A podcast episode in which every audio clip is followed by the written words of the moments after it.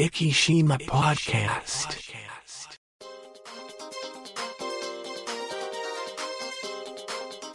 この番組は、イキのちょっとしたニュースを Facebook 上でお伝えしております。イキ島 Facebook ページの管理集団、IKIs11 が制作、配信し、イキの最新ニュースやゲストトークをお伝えいたします。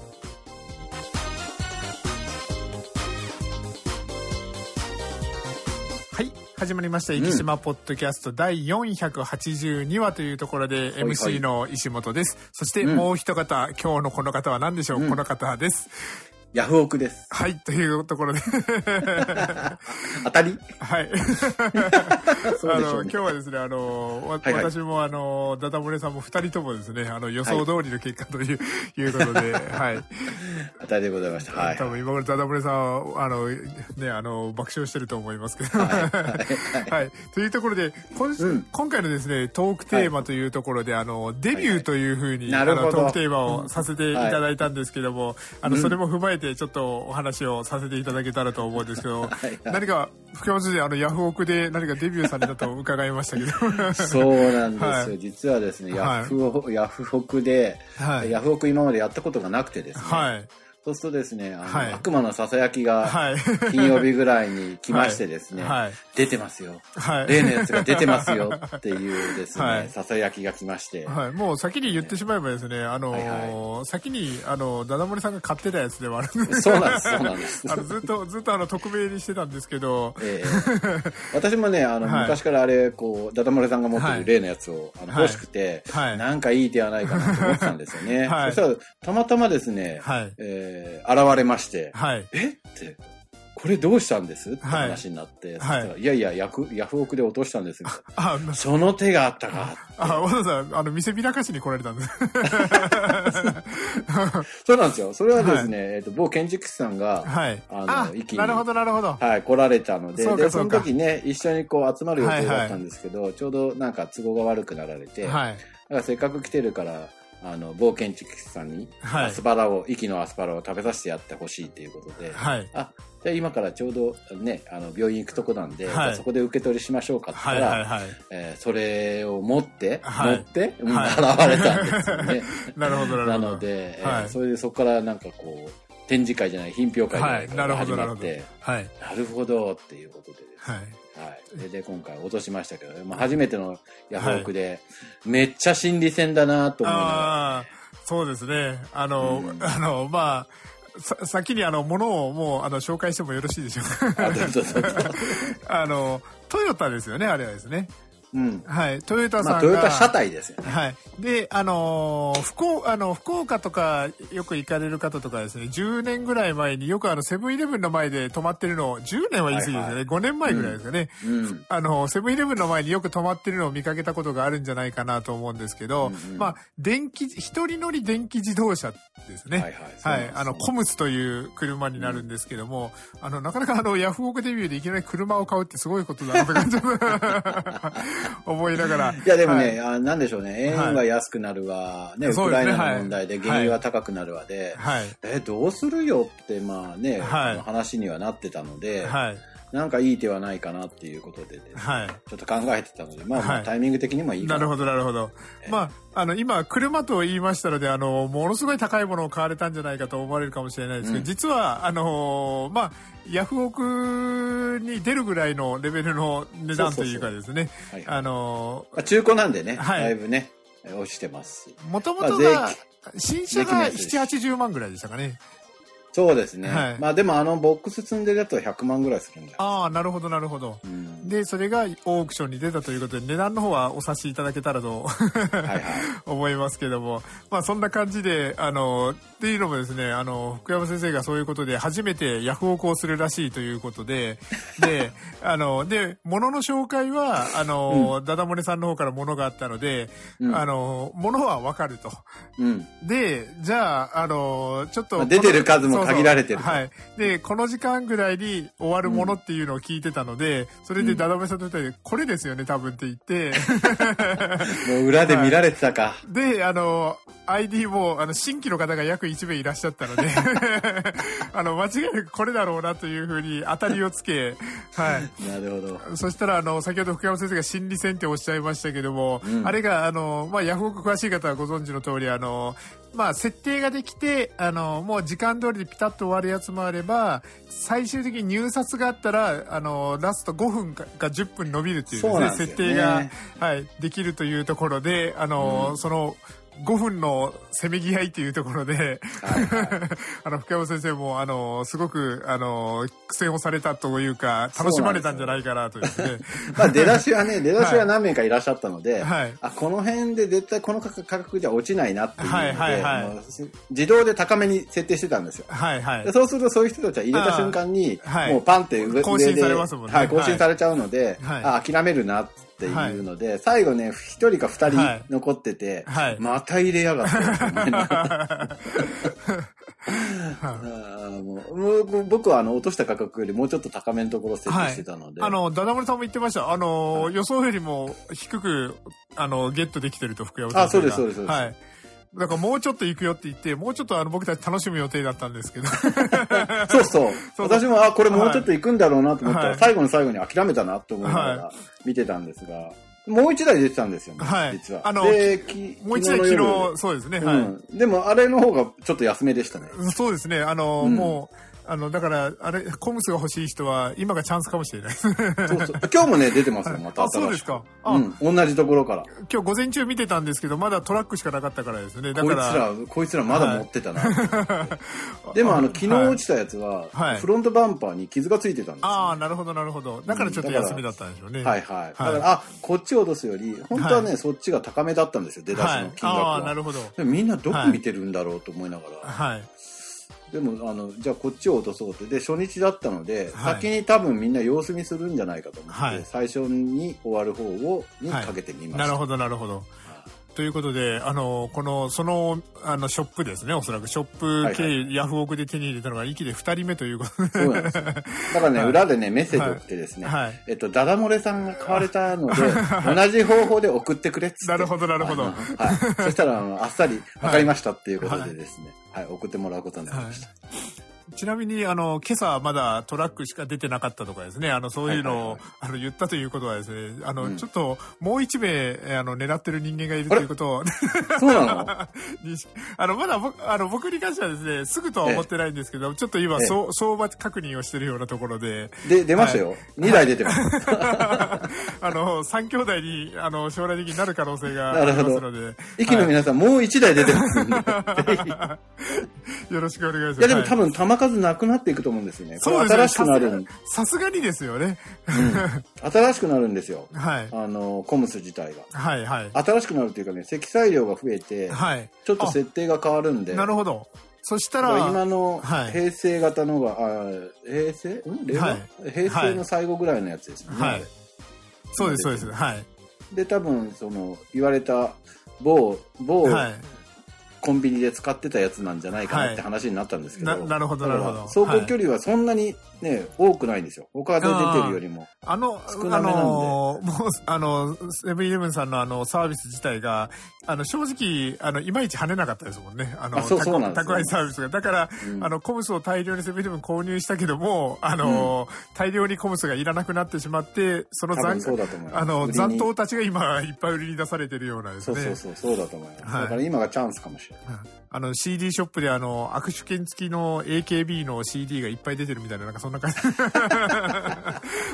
じ そうっすね。はいねなので、まあまあまあ面白いと思いますけどね、はいというところでまたあのーあの2台目の電気自動車のレビューなんかをですねちょっとそうですね。うんあのーそうそうかそうかそうか。はいまあ、あ今回は鉛電池なので、その辺の違いとかも、ああなるほどなるほどはい。はいでもなんか、あれに変えた人もいますね。なんかネット見てると。うん電池に乗せ替えた人とかもいまああなるほどす。うん。はいリチウムイオンわざわざ買ってきて、それに乗せ替えた人とかね。まあ面白そうですよ。はいちょっとカスタマイズの違いもあるというところではいちょっとあのダダ漏れさんからの情報も含めていろいろうん 伺えたらと思いますのではい。はい、そして、えー、とじゃあ私のデビューの方ですけども、はいはいあの不本意ながらのデビューになるんですけども本日ですねはい。Windows 11デビューをしました よくないな。その話はよくない。あのーちょっとですね、あの、この時期になるとどうしてもですね、あの、はいはい行政に、あのーそうなんよねあの、ちょっと申請しなきゃいけない書類とかがちょっと山積みになってまして、あのーだいぶ Mac でもできるやつが増えてきたり、あとはもう PDF で出してくださいとか言うんですけども、政府系になればなるほど、けになればなるほどですね、なんか特殊な政府が作ったシステムにのっとった状態で、なるほど。はい、政府の作った、あの非常に使いづらいあのマクロ入りのエクセルファイルで。なるほど、なるほど。でその窓口が送る先がですねもうあの、はい。政府系のあの Windows のアプリを入れてそこから送らなきゃいけないとかですね。あれあのなあのあの人たちはあのデジタル庁での本当。あのな何か悪い方向に使ってるんじゃないかと思うようなですね本当に DX じゃないですもんね。そうそう、本当ですよ DX を推進してるけど、、はいやいや、はいお前らが先に DX しろよって言いたくなるようなことが山のようにあります。そうこれだったらもう印鑑を押して送った方がよっぽど早いよって思うようなですね そうそうそう。あるある。はい。本当、えー私も今日なんかその関係でですね、はい某某氏にですね、はえーメッメッセージでこうはい問い合わせをしたんですけど、い。はい。電話かかってきまして、はい。で私ちょうどいなかったんですけど、はい。折り返し電話してくださいってわけのわからないはいはいふざけんなよっつって、メッセージではい問い合わせたんだから、はい。メッセージで返せよって思ったら、はい。電話したら、い。それだけのために電話俺はしなきゃいけなかったのかって、いやもうまあ、正直思ったんですよね。もう本当そんな感じ。で。で、なんでその Windows 11デビューしたかというと、去年までですね、あの、このご時世に IE じゃないとダメっていうやつだったんですよ。すごいな。はい。で、だから、Windows 7を、あのーあれ、Mac にパラレルズで Windows 7を入れてて、あの、はい1年ぶりに引っ張り出してきたら、今年は今度はですね、あの、Edge しか対応できないっていうところで、あの、そう、Windows を上げなきゃいけないとバージョンをですね。なるほど、なはい。そしたら、よくよく考えたらもう7から10に上げれる機会も当然なくなってるし、っていうところで、よく見たら、パラレルズの最新版はですね、あの、もう Windows 11が、あの、新規で自動でインストールができるようになってるんですよ。無料で、あの、アーム、ああの、アームもしかしてデビューはいしましたっていうのははい。別に、あのハードはそのままですか、あ、もうハードはもちろんあの Windows のあのマシンなんか買わないですよ。そういうことね、そうです、そうです。あの、そこはあなるほどの、信者としてあの、ですね、あの、踏み絵でもしない限りは買えないので。なので、いやはい。うちもですね1台だけ Windows マシンが実はあるんですけど、はい。それはまあ会計事務所にデータを送るためにですね、はい。最後の最後までパラってできないのかって抵抗したんですけど、はい。ダメって言われました。そうです、はい。で、あの、パラレルズに恐る恐る Windows 11を入れてみて、で、エッジでやってみたらですね、今度はもう本当に、これもあの、もう自分でやって、あの、PDF に変換してから送った方がよっぽど早いだろうって思うような、あの、エクセあの、マクロ付きエクセルがあってですね。もう本当に、何なんでしょうね、本当に。なんか僕たちいの、そう、あの、締め切りを守る力と精神力を試されてるのかなとか思いながらね。当ね。なんか はい DX を勘違いしてるんだよそう、な。本当ですよね、本当。何でも言うけど、これだったら手書きで印鑑で押した方が早いよって思うような仕組みで、はい、そこがなんか、ほら、役所的ですよね。はい、で、こっちの方が早いじゃんっていうのをはいわざわざ、はい。デジタルってほら、アナログよりも早いからデジタルそうなんです、そうなんです、おっしゃる通りで。アナログが早いんだったら別にはいアナログでいいんだよ、そこはって思うんですよね。で、去年のファイルを使えるかと思ったら、あの、うん去年のファイルのバージョンが上がったファイルかなんかで、そのまま引き継ぎができないっていうですね、嘘みたいなもう本当に。いや、それはね、今、はい留学生、はい今年、こう、受け入れの、今、準備をしてるんですが、はい。日本だけっすよ。あの、入国するときに4つぐらいアプリ入れなきゃいけない。あーわけのわからない。いやいや、それわけがわからんやん、つって。はいどこが DX なんでしょうかっていう。そういうちょっと不本意なデビューをしたというところで。なるほど、いや、うちもはい。今日、その会計事務所のうちの妻がこうずっと入力をしてたんですけど、はい。たまたまその、ふってこう横を通ったら、はい。Windows 11っていう、画面が見えて、なるほど。にしましょうみたいな画面が見えて、はい。はい。あーってモザイクかけとけよ、この画面って。あの結構ですね。でも Windows11 ですね。なんか本当に Mac に寄せてきたなっていうようなですね。あの寄せて寄せてきたのにあのかゆいところに手が全く届かないっていうですね。なんかそんな、はい、感じでしたはい。なんかね、ドックもね、なんか最近当たり前のように俺たち作りましたって、なんかさ、いやいや、いつの話だよって思うんですけどね。はいまあ、まあ、未だにフロッピーでくれる人がいないそう。ぐらい、マシになったかなって思そうう。ですね。はい。あの10年ぐらい悩まされましたもんね、はい。我々。そうおっしゃる通りで。で今が USB ですね。そうですね。もうエアエアドロップでくださいってよっぽど言いたいところですけどね。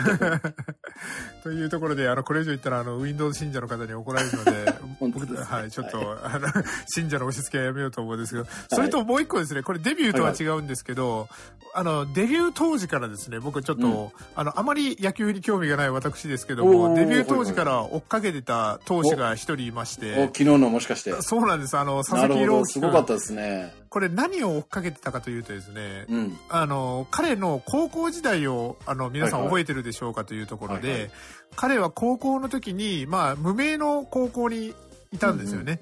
で、うんうん無名の高校にいて、それで、最後監督さんが、あの、夏の甲子、あの、決決勝と、甲子園の県大会の時に投げさせなかったんですよね。連投させずに、それで、なんか、負けて、それでなんか、プロ野球 OB とか、なんかが、あの、そんなけしからんぞ、みたいな、なんかそんなことを言って、でも僕はその監督さんの決断ってすごく支持してて、でうん、僕はもう、あの、はっきり言うと、高校までは、あの、そもそも甲子園もいまいち反対派というか、あの、勝ち負けにこだわる必要ないんじゃないっていう、はい。ね、連投投げすぎで肩壊してさ、使そうならない選手い。っぱいいますもんね。だからすごいその監督さんの勇気っていうところも全国的に注目されてる選手をそういうような最後使い方をしてし負けたというところですごい非難を浴びたけども、彼がプロに入ってうん。どういう風に育っていくんだろうって思ったら、うんうんうんプロに入ったら1年目全く登板させなかったんですよ。1軍でもうん2軍でも確か登板させなかったとか、1回ぐらい登板させたのかな。だから、あの、すごく、あの、彼は、あの、身体能力があって、あの、でも基礎体力をつけさせて、あの、うん彼がデビューする頃にはすごいことになってそうだなって、んあの、これ僕あの、先見の目、あの、で、あの、後付けじゃないです。ずっと思ってたんです。で、それで彼が去年ちょっと出てきた時に、いきなり160何キロとか出し始めてあ、やっぱりねと、でもそれでもロッテは大事に大事に使って、うん。あの、なんか、あの、で160キロ投げたからって言って、客寄せパンダにせずに、あまり、あの、感覚詰めて、お投げさせたりとかせずにですね。うんで、今年から本格的にローテーションに入ってみたいな、なんか、そんな感じで、はい。まあ、正直同じ時間にですね、F1 とトリニーダの試合をやってたから、み試合は全く見てなかったんですけど、後からね、はい。そうなんです。そしたら、そこを見てからおおって思いましたはい、ね。そしたらなんか夕方ぐらいにヤフーニュースを見たら、あの先にあの連続三振の記録が出たみたいなはいそういうようなニュースが出13て、わあやっぱすごいなちゃんとそあのそういった甲斐があったなと思ったら、うん。そしたらあのーその30分後ぐらいですね、あの、ヤフーニュースもう一回見たら、今度はあの、完全試合達成になってて、ね。わあ、もの久しぶりですよね。そうです完な全試合ね。はい、もう20年ぶりぐらいって言ってましたね。ね。はい。いや、これは、あのー本当にその、監督さんが非難されながらもですね、で、うん。ロッテの、あの、当時の首脳陣も、もね、はい。そういうふうにこう言われてたんでしょうね。はい。そうですね。監督から大事にしてくれって言われてたんでしょう。だから、本当に、あのー若、若者がですね、これ、あのー羽ばたいていく瞬間、怪我でっていうような、やっぱ、や、特に野球はどうしてもあの、肩肘を酷使するスポーツなので、はいはいはい特に多い中で、あの、育て方、すごい、素晴らしいです。ただ、ここから、あのーヒーロー扱いしすぎてですね、あの。だからそういう意味では、あの、今ですね、メジャーでバリバリやってる大谷選手とかもそういうような。同じことを、はい同じことを思いましたよ。はい。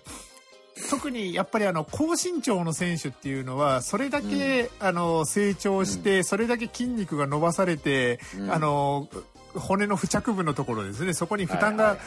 あの、成長期の時かかってたはずなので、高身長の選手こそ、やっぱり、うん。あのー柔らかい筋肉を手に入れてから活躍させてあげたいなと。そしたら、あの高身長がバネのようなですね、あのーすごくしなるようなフォームになっていくと、あの、耐性するのかなとですね。そうですね。まあ、それは動物も一緒で、大型犬の方が、はい。えー整形外科疾患はなりやすいっていうなるほど、そうですね。なんですね。やっぱ、はい今言われた、せはい成長期に急激に成長してしまうので、はいその負荷がかかっちゃうんですよね。はい。だから、あのーちょっと、あのーちょっと、あの、いろんなことを敵に回しそうな、あの、発言をすると、まあ、一応理学療法士として言うと、うん。まず、僕はあの、小学校の時にですね、あの、素振り何百回とかですね、あうの、ん。投球練習何百回とか、同じ動作で同じところに負荷かかることは、あの、もう僕は近畿ぐらい思ってるんですよね。絶対にしてほしくないなと思ってて、はいはいはい。で、あの、なんなら、あの、一つのスポーツだけをしてほしくないんですよね。で、もっと言えば、あの、あの、野球とかバレーボールしてる方には怒られるかもしれないですけども、サッカーとかバスケとか360度を使うスポーツっていうのを。あの、してほしいなと。そうか、なるほど、はい同じ、同じ姿勢っていうか、同じ方向ばっかり向いてるやつじゃなくてってことですね。はい。だから、あのーと、あと、その、まあ、よく運動神経って、まあ、そんな、あの、神経はないんですけど、うん運動神経って言われるもの、要するに、あれって感覚だったりとかうんうんうん、あの、例えば、あの、イチロー選手が背背中で背面キャッチってやつですね。うんあれ、試してみたら皆さんわかると思うんですけど、絶対あんなことできないんですよね。できないですね。あれは、あの、空間でポーンってフライが上がった瞬間に空間認識して、あれがどこに落ちてきて、自分はどういう動作を取れば、あのグラブにスポッと収まるっていうのの感覚ですね。これあの、将来車の運転とかにもつながってくるところでもあると思うんですけど、要するに運動神経がいいっていうものは、感覚はもう小学校の時しか身につけれないんですよね、あの感覚はですね。